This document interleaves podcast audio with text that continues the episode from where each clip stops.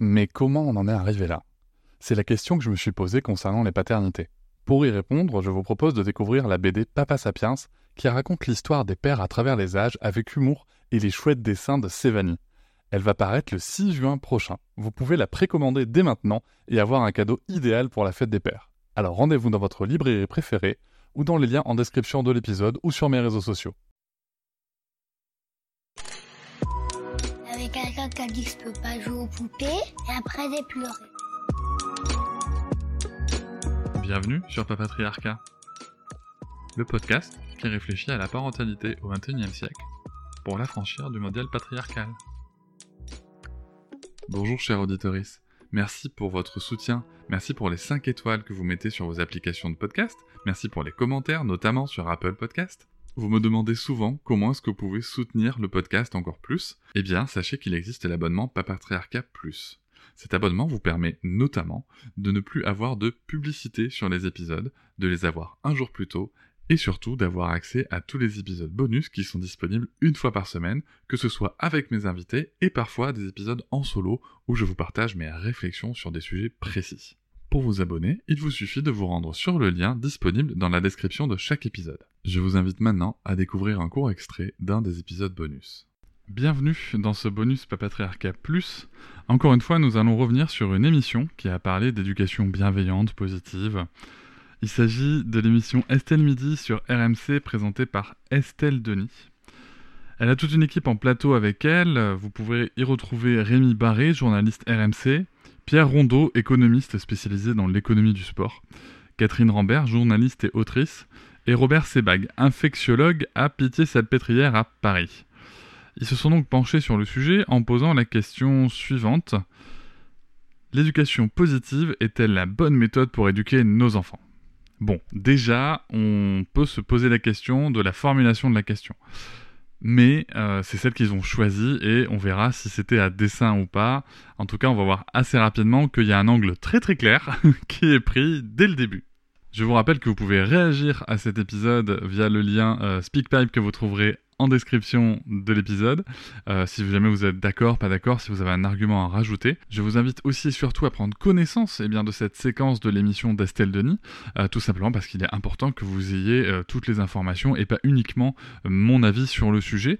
Vous trouverez le lien en description là aussi de l'épisode. Alors, Qu'est-ce que ça nous dit en fait? L'émission va commencer par euh, une question d'Estelle Denis avec quelques petites remarques déjà bien senties. Elle va notamment définir l'éducation bienveillante comme étant le fait d'éduquer sans jamais punir, sans jamais gronder et sans jamais une petite tape sur les doigts. Et pourquoi est-ce que cette définition est très très importante? Parce qu'en fait, elle pose elle-même sa vision d'une éducation bienveillante qui serait parfaite, sans jamais d'erreur, sans jamais cheminer. Et en fait, c'est pas du tout celle que j'ai, celle que nous connaissons, et c'est pas du tout la définition euh, qui est attendue socialement et culturellement. Donc déjà, dès, sa présentation de sujet, on sent bien qu'il y a un parti pris de dire voilà, eux, ce sont des extrémistes, alors que ce n'est absolument pas le cas. Ensuite, on va avoir droit à euh, une petite, euh, un petit sondage. On ne sait pas trop comment il a été réalisé. Hein. un sondage qui serait pas uniquement propre à la France. Où on dirait qu'est-ce que c'est un bon parent. Et on nous dit que 52% euh, des parents pensent que pour être un bon parent, il faut imposer un cadre et des limites, et 48% c'est donner plus d'autonomie à l'enfant. Alors, on ne sait pas comment les questions étaient posées, on a juste les réponses. Donc, j'ai du mal, moi, à comprendre comment est-ce qu'on est obligé de séparer le fait d'imposer un cadre et donner de l'autonomie. Voilà, déjà, ça, c'est le premier point qui m'a... Euh, waouh Où je me suis dit, mais euh, comment c'est possible qu'on puisse... Enfin, pourquoi est-ce qu'on oppose les deux choses alors qu'en fait, elles vont ensemble? Et là, on va entendre euh, Estelle qui dit Robert approuve. en fait, donc, il s'agit de Robert Sebag, infectiologue. Et il a encore rien dit, hein, mais le simple fait d'approuver le sondage fait qu'elle le dit mot pour mot, il a raison. Elle va d'ailleurs, euh, il y a d'autres chiffres qui vont être donnés, et euh, ce qui est très intéressant, c'est que elle va, donner le chiffre, par exemple, à un moment ils disent, ouais, il y a 95% des, parents qui disent qu'ils ont de bonnes relations avec leurs enfants, et 93% des enfants qui disent qu'ils ont de bonnes relations avec leurs enfants. Estelle Denis a raison, dit, bah en fait, en même temps, si tu veux, aucun parent va te répondre d'une relation de merde avec mes enfants, quoi. Et c'est vrai, elle a raison de souligner cet, énorme biais dans le sondage. Mais moi, je suis quand même interpellé parce que pourquoi détecter ce biais-là?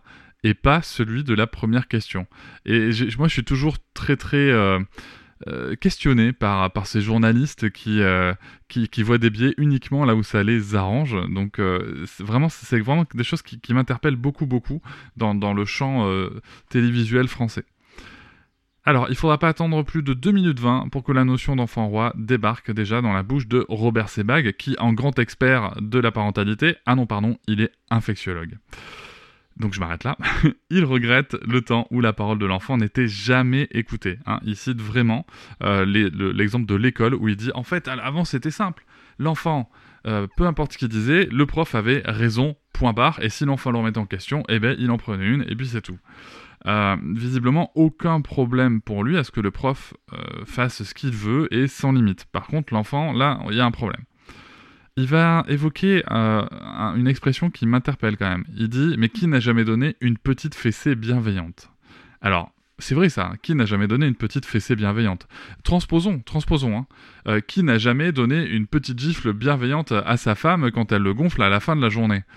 Mais non, ça marche pas en fait. Là, ça va nous choquer. Donc euh, oui, Monsieur Sebag, il y a des gens qui n'ont jamais donné de fessée bienveillante parce qu'en fait, une fessée n'est pas bienveillante, tout simplement. C'est pas pour rien qu'elle est interdite dans la loi. Tout ceci est ponctué de remarques d'Estelle Denis, qui tourne en ridicule tout propos bienveillant qui pourrait être tenu, et qui va appuyer tout propos encourageant la violence. Par exemple, elle va dire Mais oui, mais bien sûr, elle a fait ses bienveillantes, mais évidemment, évidemment, on a tous compris. Ben non, en fait, non, non, non, c'est pas du tout. Euh, en fait, fessée bienveillante, ça ne peut pas exister, quoi. Ensuite, c'est Pierre Rondeau, économiste, économiste euh, spécialisé dans, le sport, qui va prendre la parole. Donc là aussi, un expert de parentalité. Et non, toujours pas.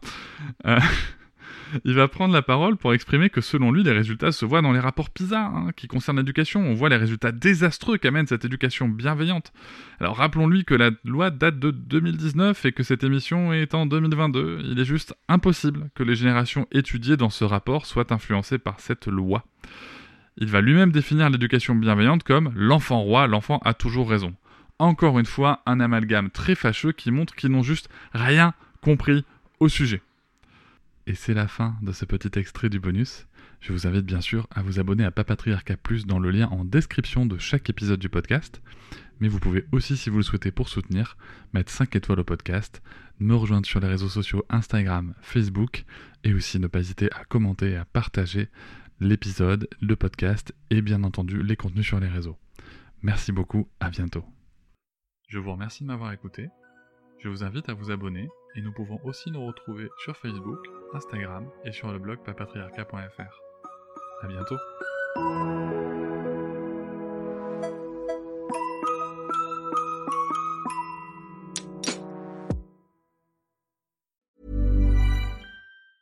Normally, being a little extra can be a bit much, but when it comes to healthcare, it pays to be extra. And United Healthcare makes it easy with Health Protector Guard fixed indemnity insurance plans. Underwritten by Golden Rule Insurance Company, they supplement your primary plan, helping you manage out of pocket costs without the usual requirements and restrictions like deductibles and enrollment periods. So when it comes to covering your medical bills, you can feel good about being a little extra. Visit uh1.com to find the Health Protector Guard plan for you. Hop, c'est encore moins. Si tu veux soutenir le podcast, tu peux aussi t'abonner à Papatriarca Plus et découvrir chaque semaine un épisode bonus en plus des 60 déjà disponibles. À découvrir sur tes applis de podcast comme Pocketcast, Castbox ou encore Apple Podcast. À très vite.